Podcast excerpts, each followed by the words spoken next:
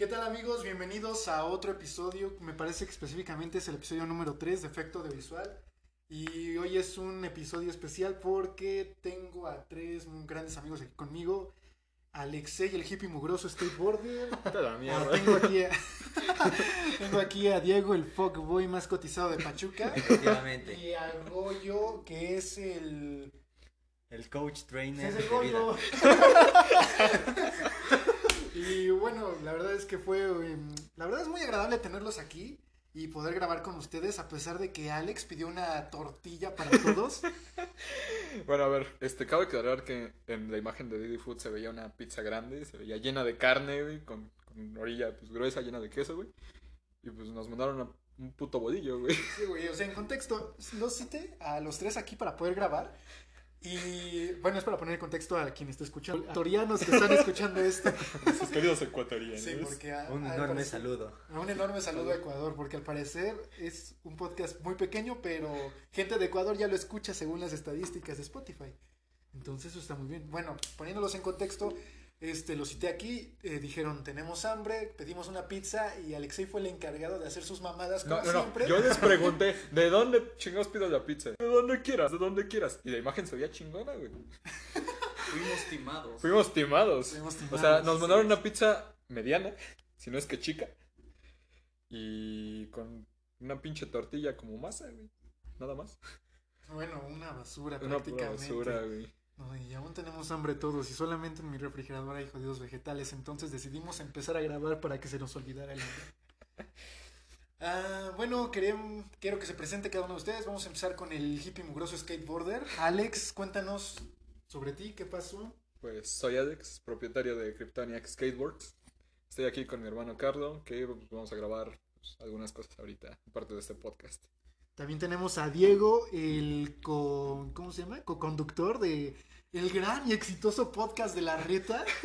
Visítenlo, Visítenlo, también está aquí en Spotify. Les- definitivamente no te dormirás. Les voy a dejar el link en... Si lo están escuchando en YouTube, les dejo el link en la descripción. Eh, pues sí, me presento, soy Diego, Diego Durán, como ya lo dijo eh, Carlo, el, el copresentador, el co-host de, de La Reta. Y pues, eh, amigo de Carlo de hace unos cuantos años ya. Y para finalizar, tenemos aquí a, a mi mejor amigo, a mi amigo del alma, al qué Goyito. Cuéntanos sobre ti, Goyo, ¿cómo estás? Pues yo estoy muy bien, yo soy Gregorio López y pues Adiós, igual vine aquí a ver qué onda, qué pasa. Eh, yo soy amigo, acaba de decir, y 8 años de amistad. Eso me pone muy contento y pues estoy aquí por eso, por él, porque lo voy a apoyar en todo. Muchas gracias y bueno, pues queremos comenzar, bueno, quería comenzar porque Alex nos cuenta ahorita que mencionó que es Kryptoniac, Alex. Es una marca de patinetas que estamos iniciando. Es en colaboración con alguien que está en Estados Unidos. Tiene una marca hermana de tequila, la Santa Tequila. Este es una nueva marca de patinetas que estamos desarrollando aquí también con el conductor, con los dos, dos conductores de la reta. No, hombre, puro, puro emprendedor. Puro eh. emprendedor, puro Mentalidad de tiburón. Entrada de tiburón, bravos. Y bueno, eso es este Kryptoniac prácticamente, se acaba de hacer publicidad gratuita. Todavía no empieza, güey. todavía no. Todavía no empieza la publicidad. Ah, no, la marca, ¿verdad? La marca todavía no la empezamos bien. Ok, sí, tú tienes razón, todavía no inicia bien. Am, también quería preguntarte, Alex, tú que estás em, metido en esto de los Hot Wheels, a ver, la gente no lo sabe, pero tú te dedicas a vender y comprar Hot Wheels, tanto sean raros de encontrar, de colección, de ese tipo de cosas. Y hay gente que no está muy acostumbrada a este mundo como de los juguetes y el valor que realmente tienen. Hay gente que piensa que esto es simplemente un pasatiempo tonto. ¿Tú qué opinas de esto? Créeme, también yo de chiquito coleccionaba Hot Wheels. Ahorita veo muchos Hot Wheels que yo tuve de niño que hice cagada, güey. sí. Y ahorita están elevadísimos. O sea, por ejemplo, hay un, un Enzo Ferrari que yo tuve a los 6, 7 años. Que ahorita anda como en los 500 pesos. Así, nada más por ser un Ferrari. Porque Hot Wheels cerró relaciones con Ferrari, no hay relaciones. O sea, no van a encontrar en un supermercado un auto escala Ferrari de Hot. Pues bueno, la verdad, la verdad sí es un tema interesante, digo. Así como dices, todos de niños tuvimos nuestros Hot Wheels o nuestros Match Shop, se llaman nosotros. Matchbox. Matchbox. Que terminamos haciendo basura y que quién sabe que tal vez ahorita podamos tener ahí escondidillos y valgan un buen dinero. Sí, lo Volkswagen, todo lo Volkswagen de Hot Wheels y de Matchbox se eleva bastante rápido, de hecho. Sí, y por ejemplo, también que estás en todo eso, mm, viajas mucho Ciudad de México, ¿no? Sí. Por ese tipo de, por tu mercancía y tal. Ujú.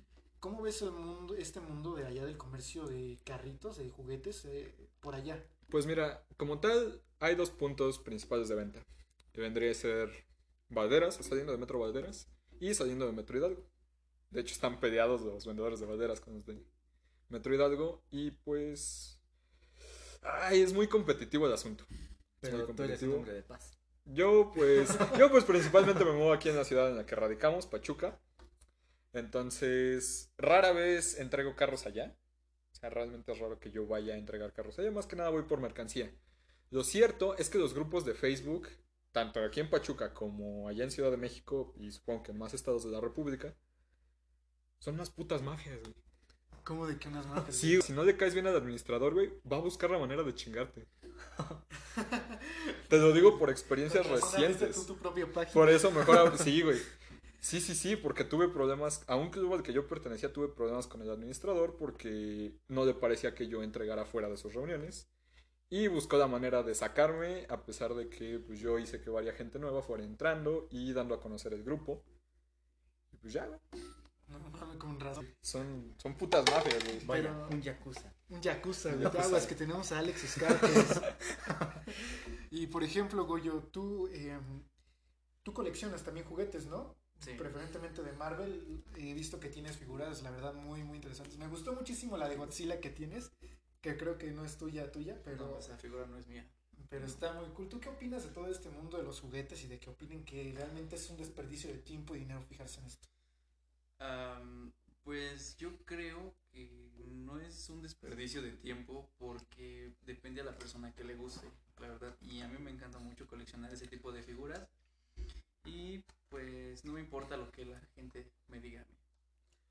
Y por ejemplo, en el caso, por ejemplo, de Alex, hay cierto tipo de, de juguetes o de figuras que son muy, muy valiosas. En, en tu caso, ¿tú tienes alguna que, o cuál es la tuya que sea la más valiosa que tengas? Ah, sí, tengo una muy, muy valiosa para mí. Bueno, no sé si también lo sea eh, para otras personas o no sé cómo se puede decir.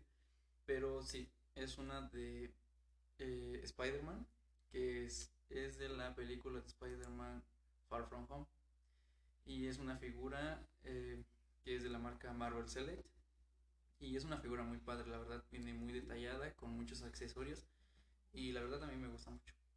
Sí, sí, es lo que vi. Por ejemplo, hay juguetes que son, vaya, de uso rudo, ¿no? Para niños. Sí. Y tenemos este otro tipo de juguetes que yo considero que se le podría decir, ¿no? Juguetes para, para adultos. Podría ser, en el buen sentido, en el buen Sí, sí, sí. sentido. Sí, sí, sí. Claro. Pues mira, tan solo.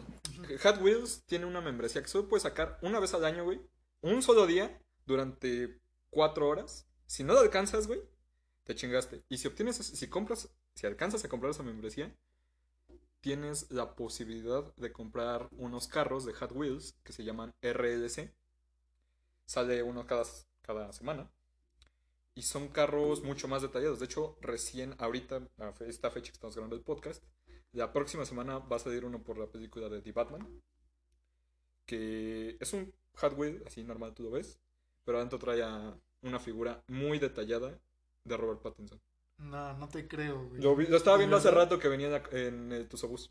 De verdad, o sea, Sí. van a, por fin van a meter un, am, podría decirse algo, No es la primera vez. ¿no? Po- eh, cuando salió un Tesla, el Tesla que mandaron a la luna, Ajá.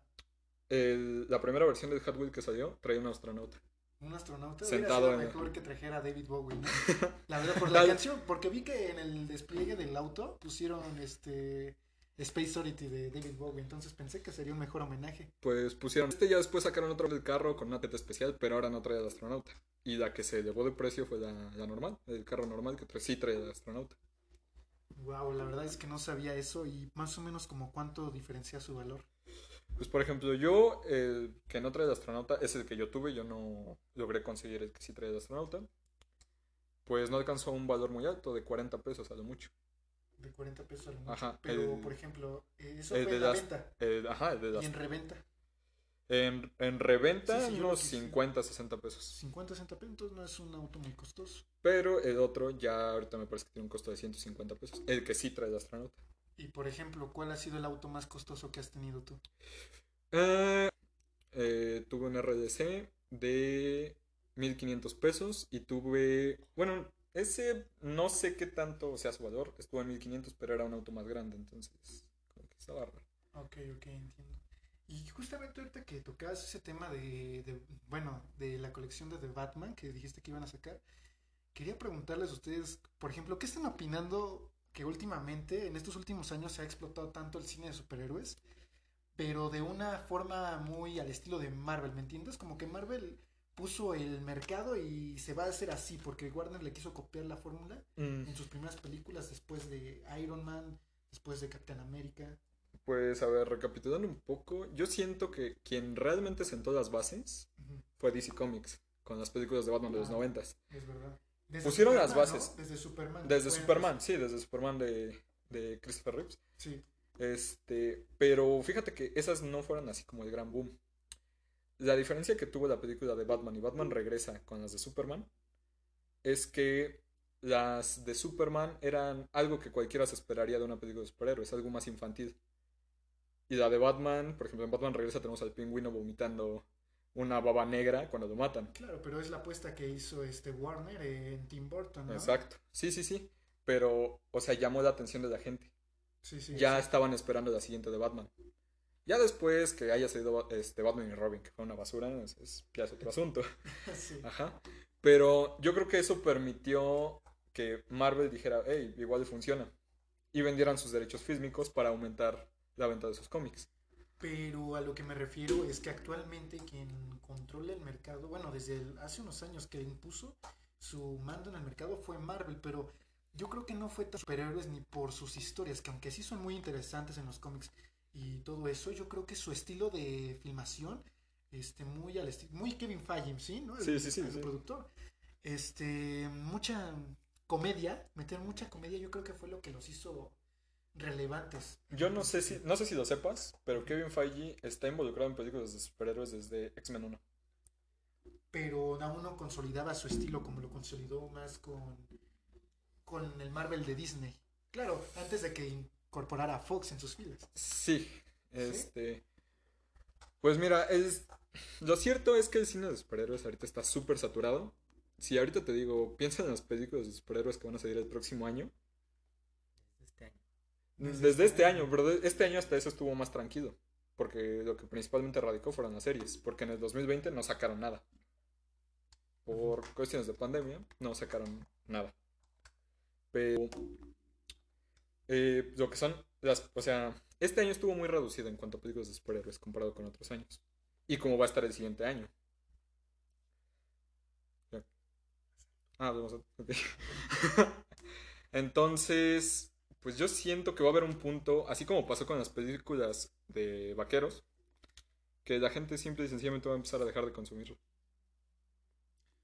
¿Crees que el... Bueno, sí, claro, tiene que tener un final. Pero tú ves cerca el final de la época de superhéroes en el cine. Mucho se habló después de la, de la cuarta película de Avengers, se habló sobre, sobre que ya realmente no iban a traer nada que trajera al público. Pero, no sé, las- la implementación de las series, pues sí abrió nuevas puertas. ¿Cuánta gente estaba, pues, siguiendo WandaVision? Sí, exacto. Aunque claramente es este prácticamente una. Yo como lo vi, sus series que sacaron en Disney Plus, como WandaVision o Falcon and the Winter Soldier, son prácticamente una película cortada. No tienen un ritmo. A lo mejor WandaVision sí tiene un ritmo de sitcom por sus primeros capítulos, pero Falcon and the Winter Soldier me parece más que Es así. con una película. Sí, sí, sí. Película cortada. Sí, se siente más como una película recortada. Una película de tres horas recortada. Exacto. Este, no lo sé. Warriors también fue una serie muy así, episódica. Mm, sí, la verdad no vi What If, no soy fanático del estilo de Marvel, pero por ejemplo tú, Goyo, tú que sí eres fanático, ¿Tú realmente ves que Marvel aún tenga futuro en el mercado de superhéroes, al menos en un largo plazo, siguiendo el estilo que llevan?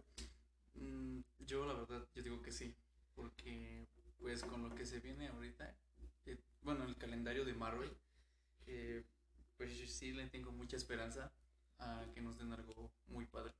Pues están introduciendo muchos héroes que no habían sido introducidos, así como fue Iron Man en Iron Man, todos somos fans de... Pero en el 2008 a quién chingados le importaba Iron Man, güey. A la carrera de Robert Downey le importaba Bueno, mucho. pero pero antes, o sea, antes de antes de 2008 realmente Iron Man no era como el mejor superhéroe. Yo tengo varios cómics que salían aquí en México que eran como cómics dobles. Los tengo precisamente por la no por Iron Man, sino por Daredevil porque compartían como línea. Y he leído un poco de los de Iron Man y no son así de gran cosa, son muy olvidables. Tengo varios cómics eh, donde Iron Man pues, está también es un personaje muy X que habían mandado muy al olvido fuera de Civil War. Ok, ok, entiendo. Entonces Iron Man, eh, su función en los cómics, la verdad es que tampoco soy un gran este, fanático de las historias de Iron Man, pero lo que logro entender es que eh, servía más como una contraparte del Capitán América en los cómics.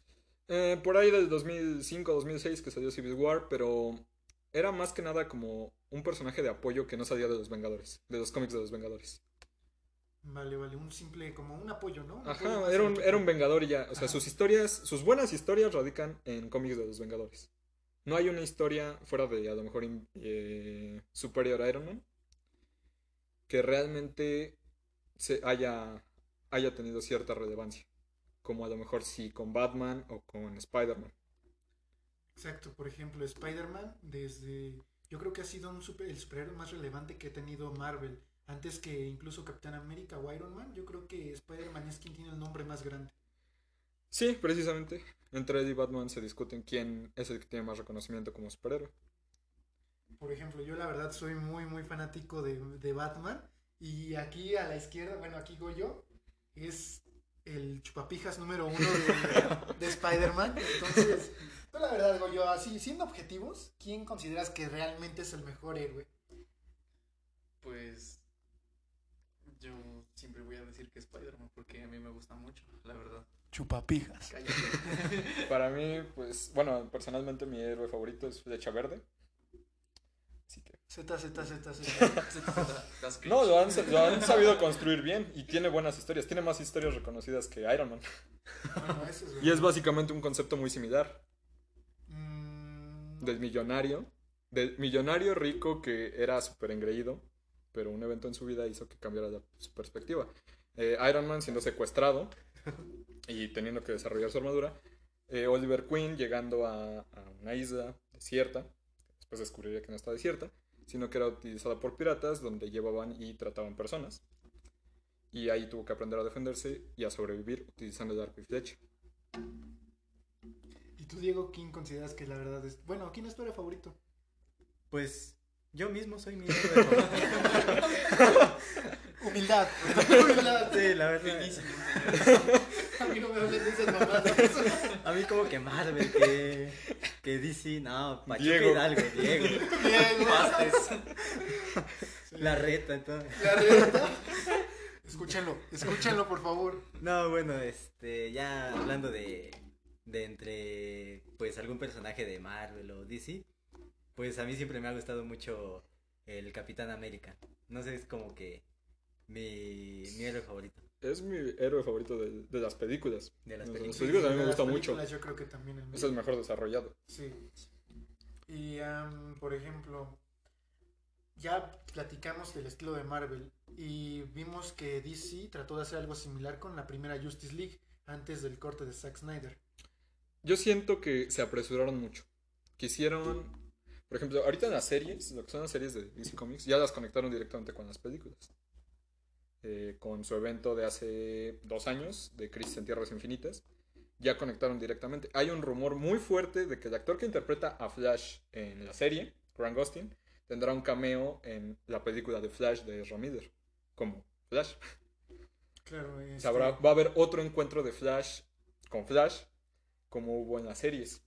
Sí, entonces va a ser este, como ya vamos a sacar el Spider-Verse, ahora vamos a sacar el... Porque se, suena más rumorado, suena más rumorado lo de Flash desde tiempo atrás de que estuvieran hablando que adaptarían el Spider-Verse en las películas. Bueno, eso la verdad ahí tienes un punto. Además yo creo que Flashpoint puede ser más relevante incluso que un Spider-Verse, porque de Flashpoint sale Crisis en Tierras Infinitas, ¿no? Eh, no, ¿No? no. Eh, A los nuevos 52. Los perdón, nuevos 52. Los nuevos 52, sí. los nuevos 52 y... Ah, la verdad es que el hecho de construir un universo cinematográfico eh, empezó a ser previsto por DC Comics desde Superman Regresa y con las películas de Batman de Christian Bale. Porque, bueno, no sé si hayas visto Superman Regresa recientemente. Yo eh, la revisité para ver qué tal estaba. Porque, pues, muchos dicen que es de las peores películas de Superman. Yo personalmente la disfruto mucho, fuera de que fue parte de mi infancia. La disfruté bastante y encontré varias referencias a Ciudad Gótica. Y a cuestiones de que podían conectar fácilmente con el Batman de Christian Bale. Oh, la verdad no, no está eso. De lo que sí estaba enterado que, que, que DC quería hacer un universo cinematográfico era cuando a Tim Burton se le estaba dando este rienda suelta con un proyecto de Superman que iba a ser estelarizado con Nicolas Ah, sí, Superman Lives. Porque iba a haber este un cameo de mm, ¿cómo se llama el Superman que era de de Tim Burton? Digo, ¿quién era el Eh, Batman de Tim Burton? Eh, Michael Keaton. Eh, Michael Keaton iba a hacer un cameo como Bruce Wayne. como Bruce Wayne, este, hablando en el funeral de Batman porque lo querían matar. Digo, querían matar a Superman, perdón. Ahí Pues- era cuando se iba a expandir el universo cinematográfico, más o menos por los 90, pero pues ya no tuvo este, el, el apoyo de la producción. No, es que la producción estaba pidiendo cosas muy random. Como que Brainiac tenía que pelear contra un oso polar. Ah, eso que sí, sí, sí. Superman no podía volar. Eso para ahorrarse costos. Y o la sea, estaba araña pidiendo... mecánica. La araña mecánica. O sea, estaban planeando muchas cosas bastante random para la... Para, la Para esa época, película. ¿no? No, pues, Bueno, no, para No, en película general, o sea, sí, si sí. ves eso, si ves a Brainiac ahorita en una, eh, no sé, 10 minutos de película peleando contra un oso polar, sí te quedarías como que chingados. Sí, o sea, y más después de una generación que ha jugado en Justice 2. Sí. Entonces, este. El... Eso hizo que se frenara ese proyecto. El fracaso en taquilla de Superman Regresa hizo que se frenara el proyecto otra vez. Cuando ya estaban como dándole rienda. ¿Por qué? Porque Batman Inicia fue. sí sonó mucho en su tiempo. A tal punto de generar mucho ruido la secuela. Entonces, pues prefirieron parar ahí las cosas y que el Batman de Christian Bale, pues fuera algo aparte. Y bueno, dejando eso también a un lado, ¿qué opinas de la evolución que ha estado pensando en tener este cine por parte de DC? El apoyar películas, sí con personajes ficticios, pero trayéndolos a un mundo más realista, un mundo más oscuro, como lo podemos tener en Joker o en la nueva de The Batman. Pues bueno, la nueva de The Batman, sinceramente, las, o sea, yo la espero. La espero mucho, es de las películas que más espero. Pero siento que va a tener mucha vibra de, Christian Bale. El traje, la, la manera de pelear no tanto. La manera de pelear ya no es solo con codos. Era algo que no me gustaba mucho de, de Christian Bale, que solo usaba los codos para golpear y bloquear. Sí se ve que va a haber mejores secuencias de pelea. Pero siento que ahorita lo que necesita en general el cine de superhéroes son propuestas más arriesgadas. Ahí está Deadpool, ahí está Logan, ahí está Joker. Mm, exacto, olvidé Logan. Creo que Logan fue la primera antes que Joker, ¿no? En tocar un tema, bueno, en tocar este, que una película de superhéroes eh, fuera un poco más seria, fuera, saliera de lo convencional a lo que venía Mm, siendo. me voy a Deadpool, que fue la primera, porque Deadpool salió Es que primero. Deadpool aún tiene ese como Toque ficticio. toque ficticio, ¿me entiendes? Sí lo tiene, O sea, pero rompe, rompe. todo. Sí, o sea, sí, obviamente. O sea, sí lo tiene, Vas a aguantar 10 balazos. pero sale del esquema que habían estado marcando películas de X-Men o de Marvel. Ajá. Entonces, pues, aquí básicamente tenemos una escena de media hora de Deadpool eh, en la parte inicial, luego cortamos, vemos toda su historia previa y ya luego la continuación de lo que se quedó. Tuvo una buena construcción y pues sí, y yo siento que por un cine de superhéroes. Sí, sí, tienes razón. Eh, pero bueno, Deadpool, después Deadpool, Logan. Logan fue, se fue a la depresión de Wolverine, que ya no quiere vivir, que realmente su único motivo para vivir es esperar a que el profesor X muera. Sí. Hasta que aparece Laura. Que al final acaba muriendo. Pero sí se va por un lado más. más oscuro. Realmente gana una pelea Wolverine en esa película. Fuera de la de los cholos al inicio. Mm, creo que ni siquiera la de los cholos la gana porque los cholos este Sí le pegan al auto. a- le pegan al auto y el auto es el medio que, con el que vive Logan. Exacto. Sí, creo que de hecho esa película podría hacerse fácil para un análisis de cómo vemos que el personaje va decayendo de poco en poco. Y la verdad es que ya nos cuentan cómo va a terminar desde el mismo principio. Ajá. Está en su punto más bajo Sí. Wolverine desde que empieza la película. Pero bueno, ya que toquen estos temas adultos, ¿crees que después vayan a tener una saturación este, importantes estos tipos de películas? Porque después ya todas las quieren hacer con un tema adulto, entre comillas. Mm, pues a ver, primero que nada. Ay, se me fue la idea. ¿Me repites la pregunta, por favor? Profe. Diego, Diego, Profe. no, no habla, Diego no habla, A ver, no Diego. No, profe, me repite la pregunta, es que se me fue el internet. A lo que me refería era que, por ejemplo, ya estamos empezando a ver estas apuestas que son más arriesgadas, son para un público más adulto. Pero así como ya nos está empezando a cansar el exceso de comedia en las películas de superhéroes, ¿crees que nos llegue a cansar esta seriedad, entre comillas, en, las nuevas películas? Depende hasta qué punto lo lleven. Al punto de que la base de su universo sea la seriedad, va a, va a acabar pasando lo mismo que está pasando, que pasó con los inicios de DC Comics. Que se querían ir por el lado más oscuro, más darks. Todos sufrimos, Superman es emo, mata a sus enemigos porque le rompe el cuello y luego abraza a Lois Lane. Ajá. Sí. Eh, Batman v Super de los padres de Bruce. Yo siento que al final mm, la gente sería como, ay, esto es demasiado ya. Es que yo creo que está mal llevada. En, por ejemplo, en Batman contra Superman quieren hacerla tan profunda como una batalla entre el hombre y Dios, así Ajá. como lo quiere expresar Lex Luthor al final, que está mal llevada esa seriedad y esa oscuridad que quieren implementar, así como la implementaron con Logan o con Joker. Yo creo que sí hay una gran diferencia en, en los estilos. Yo creo que es que va, la cosa con otra cosa que también creo que no estamos tomando en cuenta son los trailers. ¿Cuánto te cuánto te revela el trailer de Joker? Es que casi nada. No, nada, casi nada. ¿Cuánto te revela el trailer, los trailers? Fueron varios de Batman v Superman o Avengers Age of Ultron. Es la película. Prácticamente Es la todo, película. Sí, sí, no hay mucho que contar. La verdad es que sabes qué va a pasar, van a pelear y gana. O sea, Joker es una historia más de origen. Ajá. Y por ejemplo, en la de. El trailer de, de Batman v Superman, ya veíamos casi toda la pelea entre ellos dos. Veíamos a Doomsday, veíamos a Wonder Woman. ¿Qué sorpresa te deja la película? Para la película. La verdad es que nada. En Avengers Age of Ultron, la, los trailers, te muestran a los gemelos, te muestran a Visión, te muestran a Ultron, te muestran el Hulkbuster. Sí. ¿Qué sorpresa te deja? Ninguna. También creo que hay otro problema con este tipo de películas. Creo que uno cuando, em- cuando ve las películas ya ni siquiera, como tú dices, el tráiler te muestra todo. Entonces ya sabes qué va a pasar en la película. Lo que realmente vas al cine es que ya no vas a ver la película, vas a ver la escena postcréditos, es lo que te llama la atención. La escena postcréditos prácticamente es por lo que pagas al- para ir a ver. Por ejemplo, eh, hay. Lo mismo yo siento que pasó con Black Widow. Reveló mucho en los trailers. Pero, por ejemplo, si vemos los trailers de Avengers, Infinity War y Endgame, realmente hubo hasta escenas falsas, güey. Sí. Al punto de que te creaban así como que va a pasar esto y no pasó. Como que escena falsa. Como la de Hulk en Wakanda corriendo. Wakanda. Ajá, Nunca Hulk en Wakanda Hulk. no salió. No sale Hulk en toda la película de ¿No Infinity has War. esa parte? En el No. trailer de Avengers Infinity War. Es que la verdad es que no. Tan solo el trailer de Civil War. Quitaban a Spider-Man en la, en la formación, en la formación del Y a equipo Iron Man. Y a Ant-Man en la formación. ellos dos, ajá, cuando van corriendo, Ajá. no salen ellos dos. Entonces te dejan con la sorpresa. Digo, después ya revelaron a Spider-Man. Y sabías que iba a salir. Spider-Man. Pero no sabías cómo iba a ser su participación. Y ya generaba expectativa. Yo siento que va, va a depender cuánto dura. Dependiendo qué tanto. De entrada, qué tanto le prometan a los fans. Y qué tanto revelen de sus películas. ¿Por qué crees que apenas nada más tenemos un teaser de Spider-Man 3?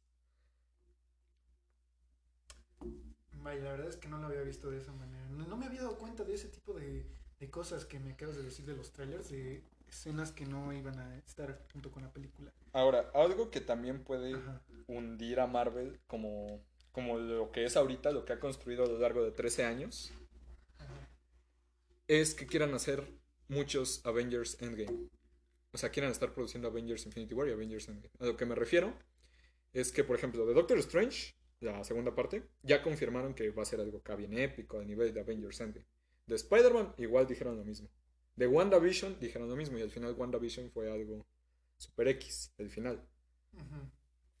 La cosa es que están prometiendo demasiado para...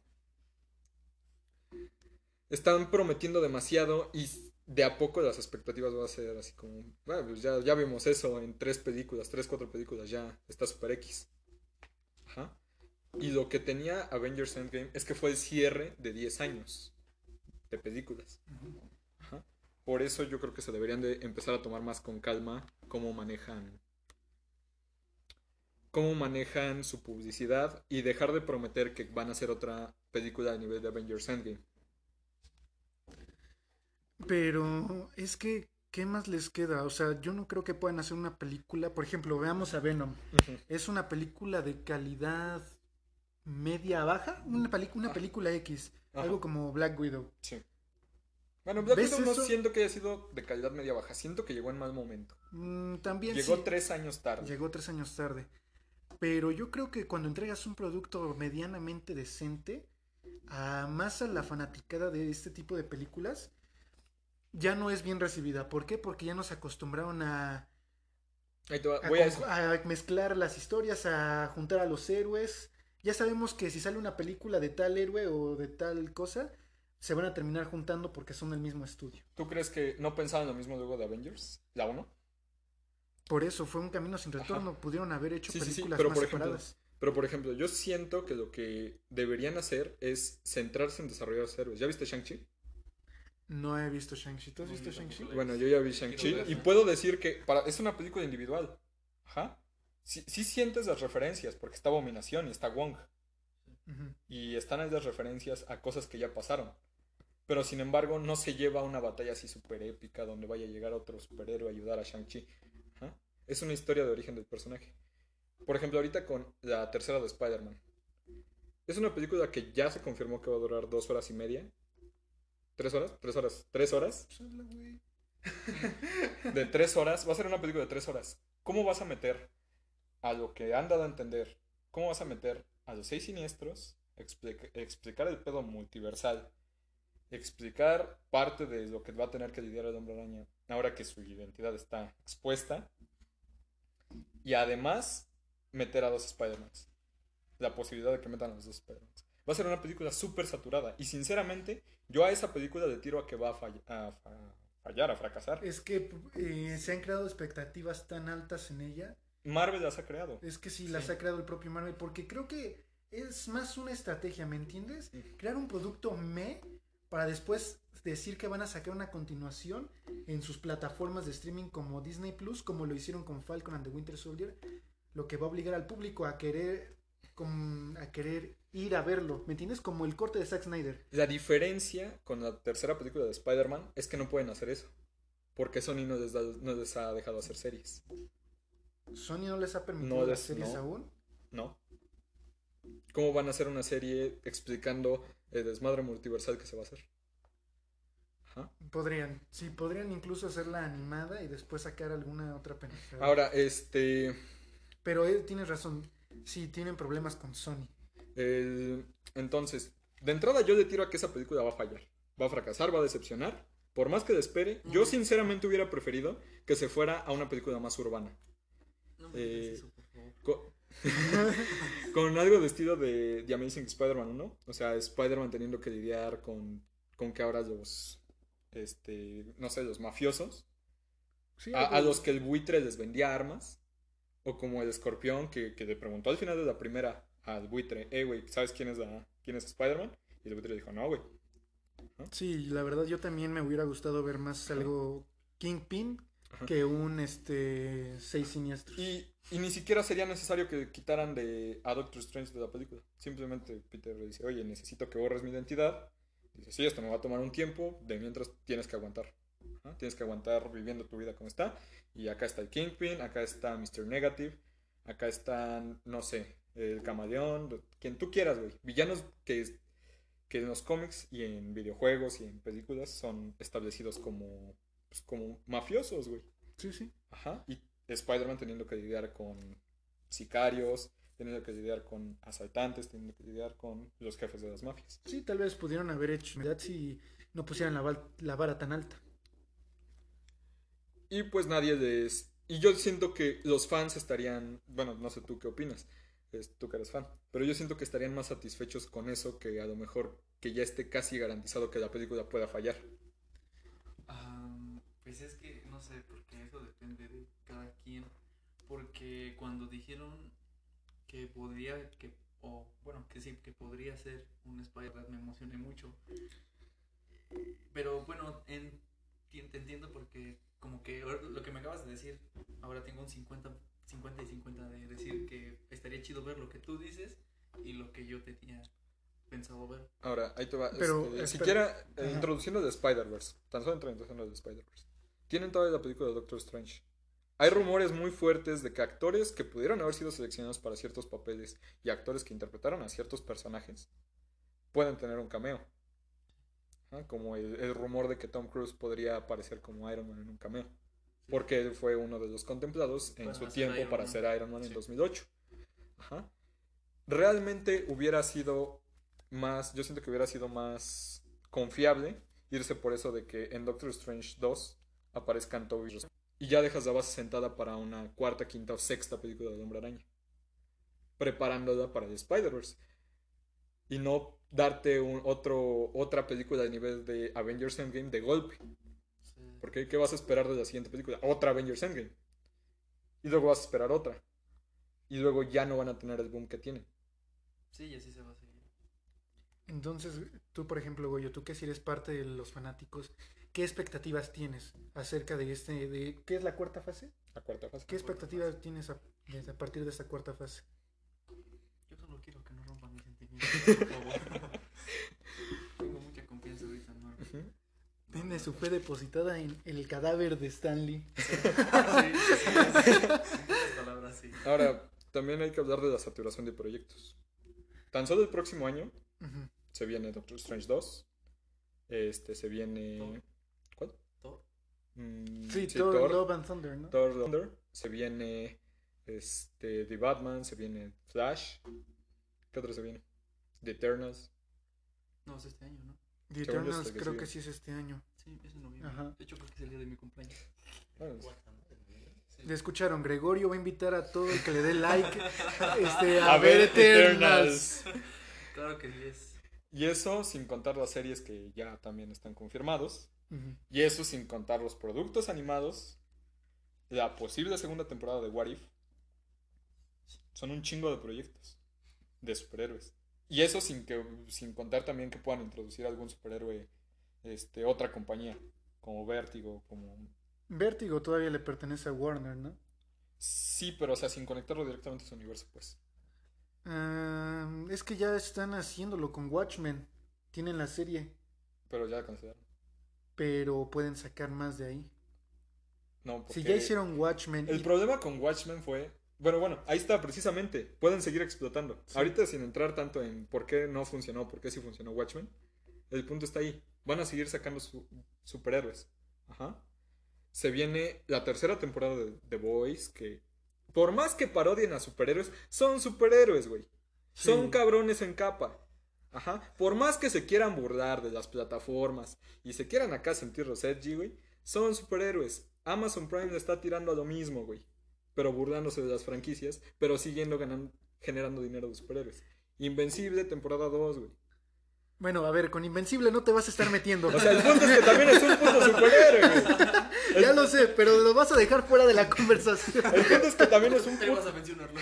el punto es que también es un puto superhéroe, güey. Sí, sí. Ajá.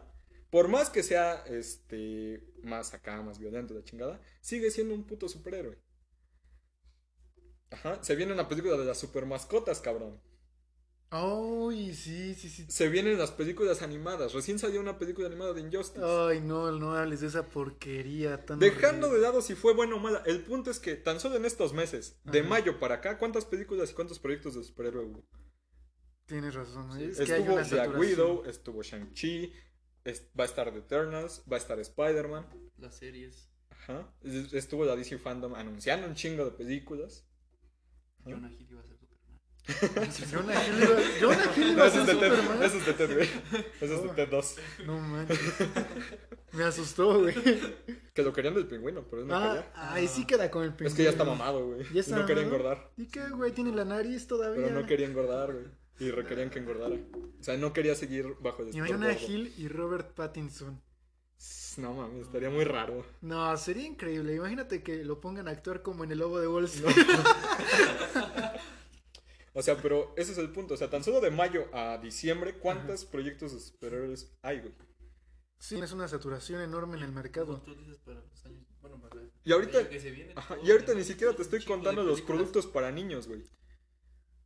Que si ves hace 10 años era a lo mejor una o dos películas de superhéroes al año. Y las caricaturas, todo lo demás, eran solo para niños. Pero, güey, es que tienen que actuar bajo demanda porque si no saca nada se... ¿El 2020 lo sentiste? ¿Realmente te afectó que no hubiera nada de Marvel o de DC Comics? Fue raro, la sí es raro. Yo es no la raro. sentí tan... Es que es raro que ya estás tan acostumbrado a ver en cartelera alguna película con el nombre Marvel que el que no lo haya, sí es raro. Mm, yo siento que no tanto, güey. Yo siento que hasta estuvo bien que ese año estuviera vacío. Sí, porque vienes de un respiro de necesitabas un descanso, sí. Vienes del respiro de Endgame. Y yo no lo sentí, yo lo sentí bien. Sí. Ajá, Realmente no... Los mismos que crean esa petición por superhéroes son ellos, güey. Ajá. Son, Ajá. son DC Comics, son Amazon Prime, son Marvel Comics. Diablos. Ahora, también hay adaptaciones a cómics que, que la gente pasa por alto. Como Lucifer, la serie.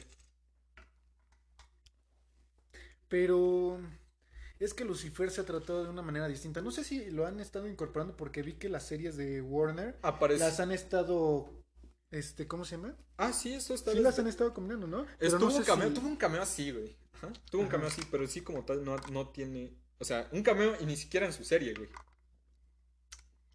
Yo ya vi todos Lucifer. De entrada, yo ya vi todos Lucifer. Y en su serie, en ningún momento hacen referencia a ningún otro superhéroe, a otros universos, a otras tierras. Fue algo muy de la crisis que, que hacen cada año. Bueno, no quiero que digas nada cuando este, ¿cómo se llama? Kenny Reeves vuelva a ser Constantine. bro. Me agrada más el de las series. O sea, sí me gusta la película de Constantine, pero prefiero el Constantine Y, de y cuando series. regrese Kenny Reeves como Constantine vamos a Lucifer otra vez, vamos a ver a Lucifer en la pantalla grande. Sería genial. Su serie está bien chida, güey. La recomiendo. ¿Cuándo crees que empiecen a adaptar este superhéroes de Vértigo otra vez a, a Pues cómo intent- se llama al cine? Ay, lo veo complicado. ¿Hellboy de qué es, güey? Hellboy es no. Es de Black Horse, ¿no? Es la editorial Black Horse. Sí. Fracasó su última película. Bueno, la viste, ¿no? Sí, la viste. Ese es el punto, o sea. ¿Tú cuál crees que está mejor? Sí, del Las toro, viejitas, las del viejitas. toro es el de las viejitas. Del toro, güey, del toro. Del toro. Del toro, tú debes de oler a mazapán, estoy más que seguro. Ok. A güey. hotcakes tienes razón. Sí. Entonces, pues no sé, yo siento que va a haber tarde o temprano un punto de saturación de los superhéroes, güey. Pero ¿hasta cuándo va a llegar? Porque la verdad, este, lo veo, lo veo lejano. El momento en que empiecen a dejar Todo de ser depende rentables. de cómo Marvel y Disney lleven las cosas. Yo siento que tendrían que empezar a arriesgarse. Porque, por ejemplo, películas como Black Widow no les fue bien en crítica. Shang-Chi innovó, güey. O sea, dentro de lo que cabe, supo innovar. Supo darle un nuevo aire a, a Marvel.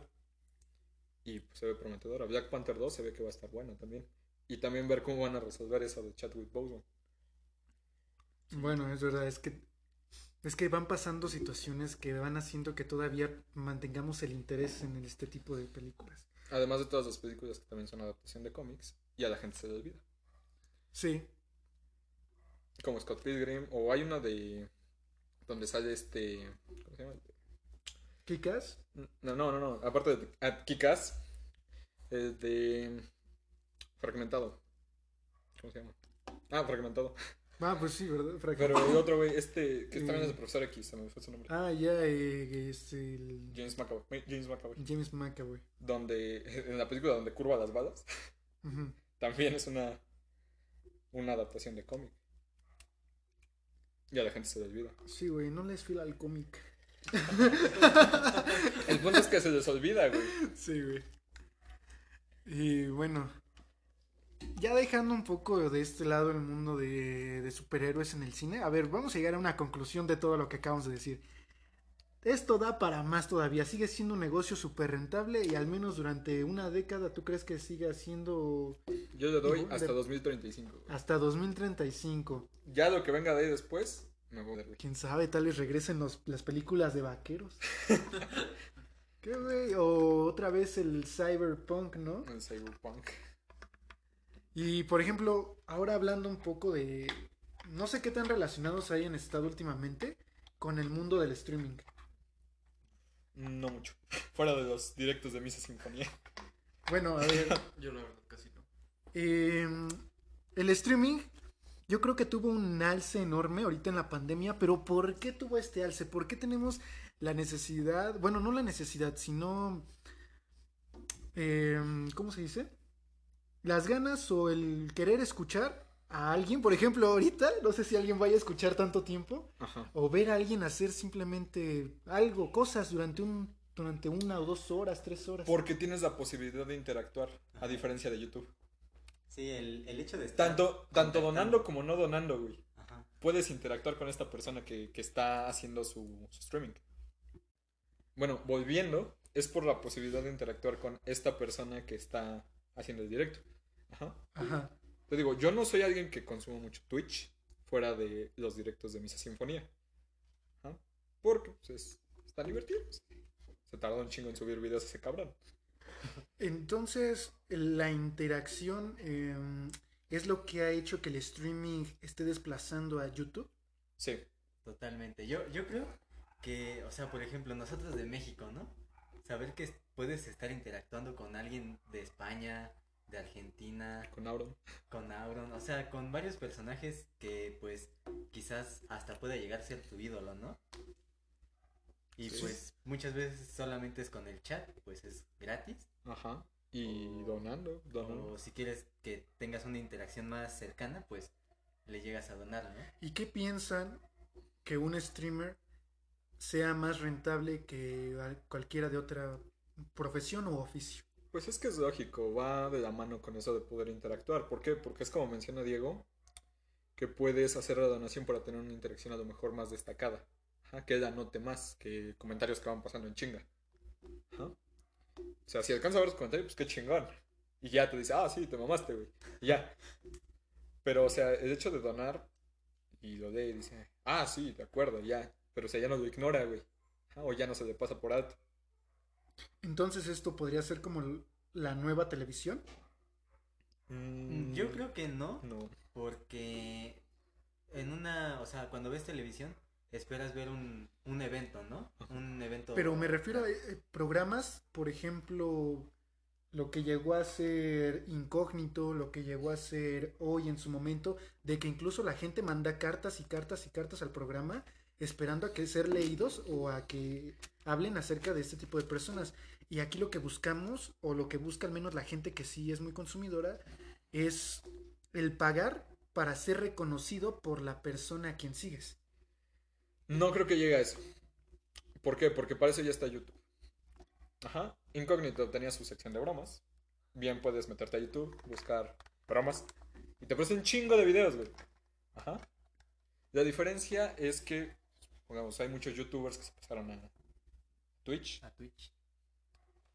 Y el sencillo hecho de que te, de que te sientes y, y estés viendo su este como si fuera un video, güey. A lo mejor un youtuber gamer, güey. Digo, este que se pasó a Twitch y está siguiendo su, su en vivo. Y, y pues ahí estás, güey. Ajá. Es, no sé cómo, no sé qué lugar tomaría. Yo siento que Twitch se va a abrir su propio espacio aparte. Ajá. Pero no está ni cerca de desplazar, o sea, sí ha desplazado a YouTube a nivel de audiencia, pero no creo, ¿no crees que sea una nueva alternativa a este? No. ¿Por qué? Hay videos de YouTube muy bien hechos. O sea, muy bien manejados y que sí se toman su tiempo por la edición y todo eso. Y en Twitch, pues solo es ese güey sentado o haciendo algunas cosas o jugando o reaccionando a algo. Y ya. Sí, Ah, lo, lo mismo no que puede- tú dices. No siempre puedes estar dos horas sentado viendo la transmisión. ¿Con qué te vas a ir? Con un video de 10 minutos cuando tienes 15 para salir de tu casa y lo pones en lo que estás haciendo algo. O un streaming que no sabes si va a durar una, dos, tres, cuatro horas. Entonces, ¿tú crees que la pospandemia haga que el streaming vuelva a caer? Mm, va a decaer un poco, yo digo. Pero va a mantener cierta relevancia. Porque cuando sí tienes el tiempo de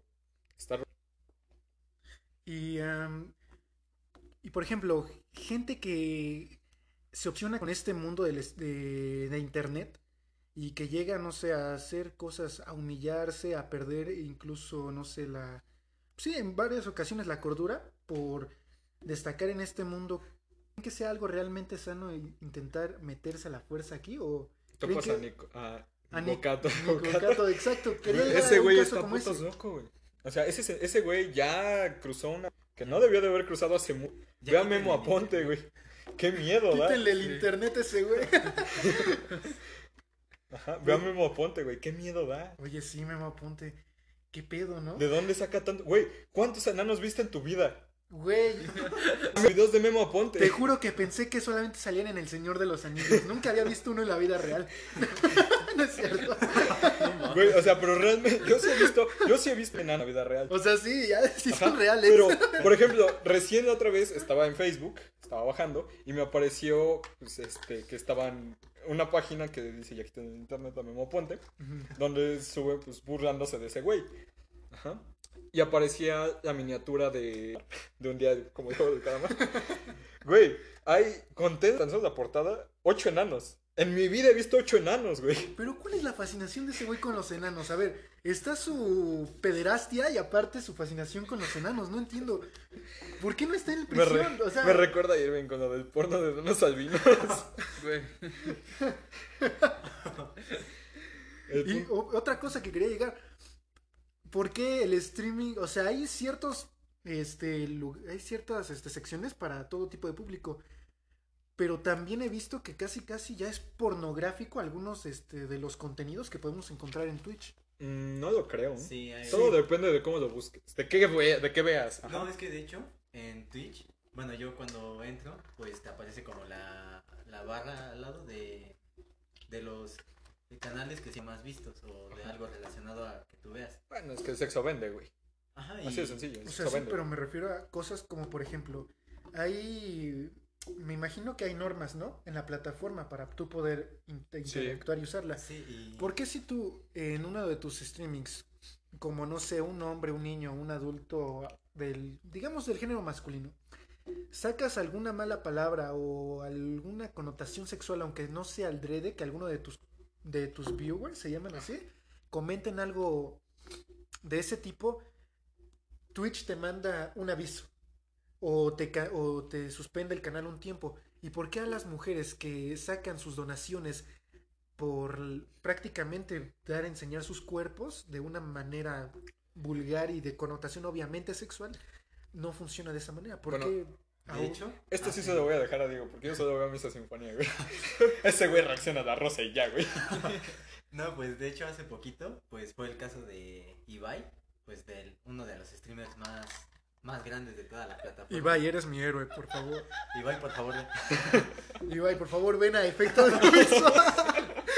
Algún día, güey. No, algún día. pues, o sea, él estaba en su chat de Discord, creo, y pues ahí se te puede llegar a filtrar, no sé, una parte sexual de algún hombre y pues fue su caso, pero pues no fue que más de tres segundos que lo mostró y lo quitó enseguida y lo banearon de Twitch. Y, y él comentó que, bueno, se comentó que ¿por qué a, a alguien que se le pasó algo por tres segundos no Aquí lo tengo una duda, güey. y a una streamer que pues en- muestra su cuerpo para para tener vistas, para tener seguidores, ¿por qué a ella no? Yo aquí tengo una duda, güey. Para... Esperen, eh, me temo que va a ser todo por esta vez. Lo Ya. lamento, ¿eh? va, va a haber una segunda parte de esta plática.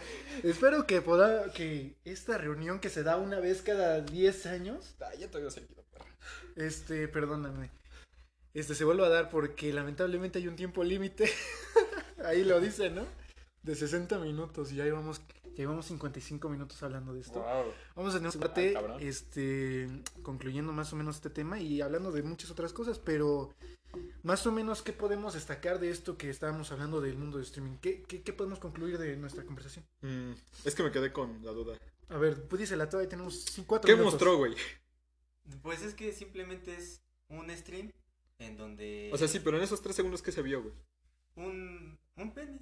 O sea, simplemente... Ya, y ya. Es que esa es la diferencia, güey, con las mujeres, porque será lo que quieras, güey. Estarán con un pinche escote que, que prácticamente te está sacando el gusto, güey. Pero no lo está sacando.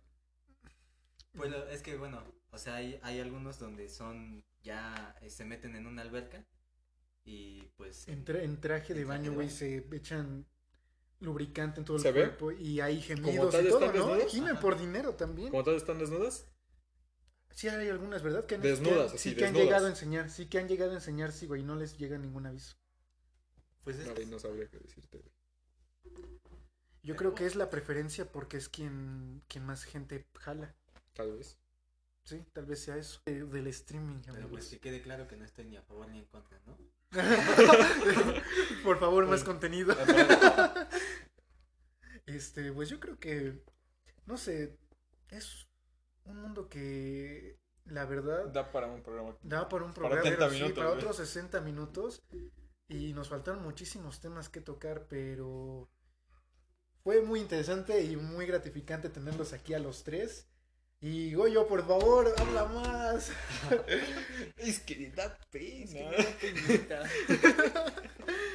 Pero bueno, muchas gracias por estar aquí y nos despedimos. Gracias por escuchar el tercer episodio de su podcast Efecto Audiovisual.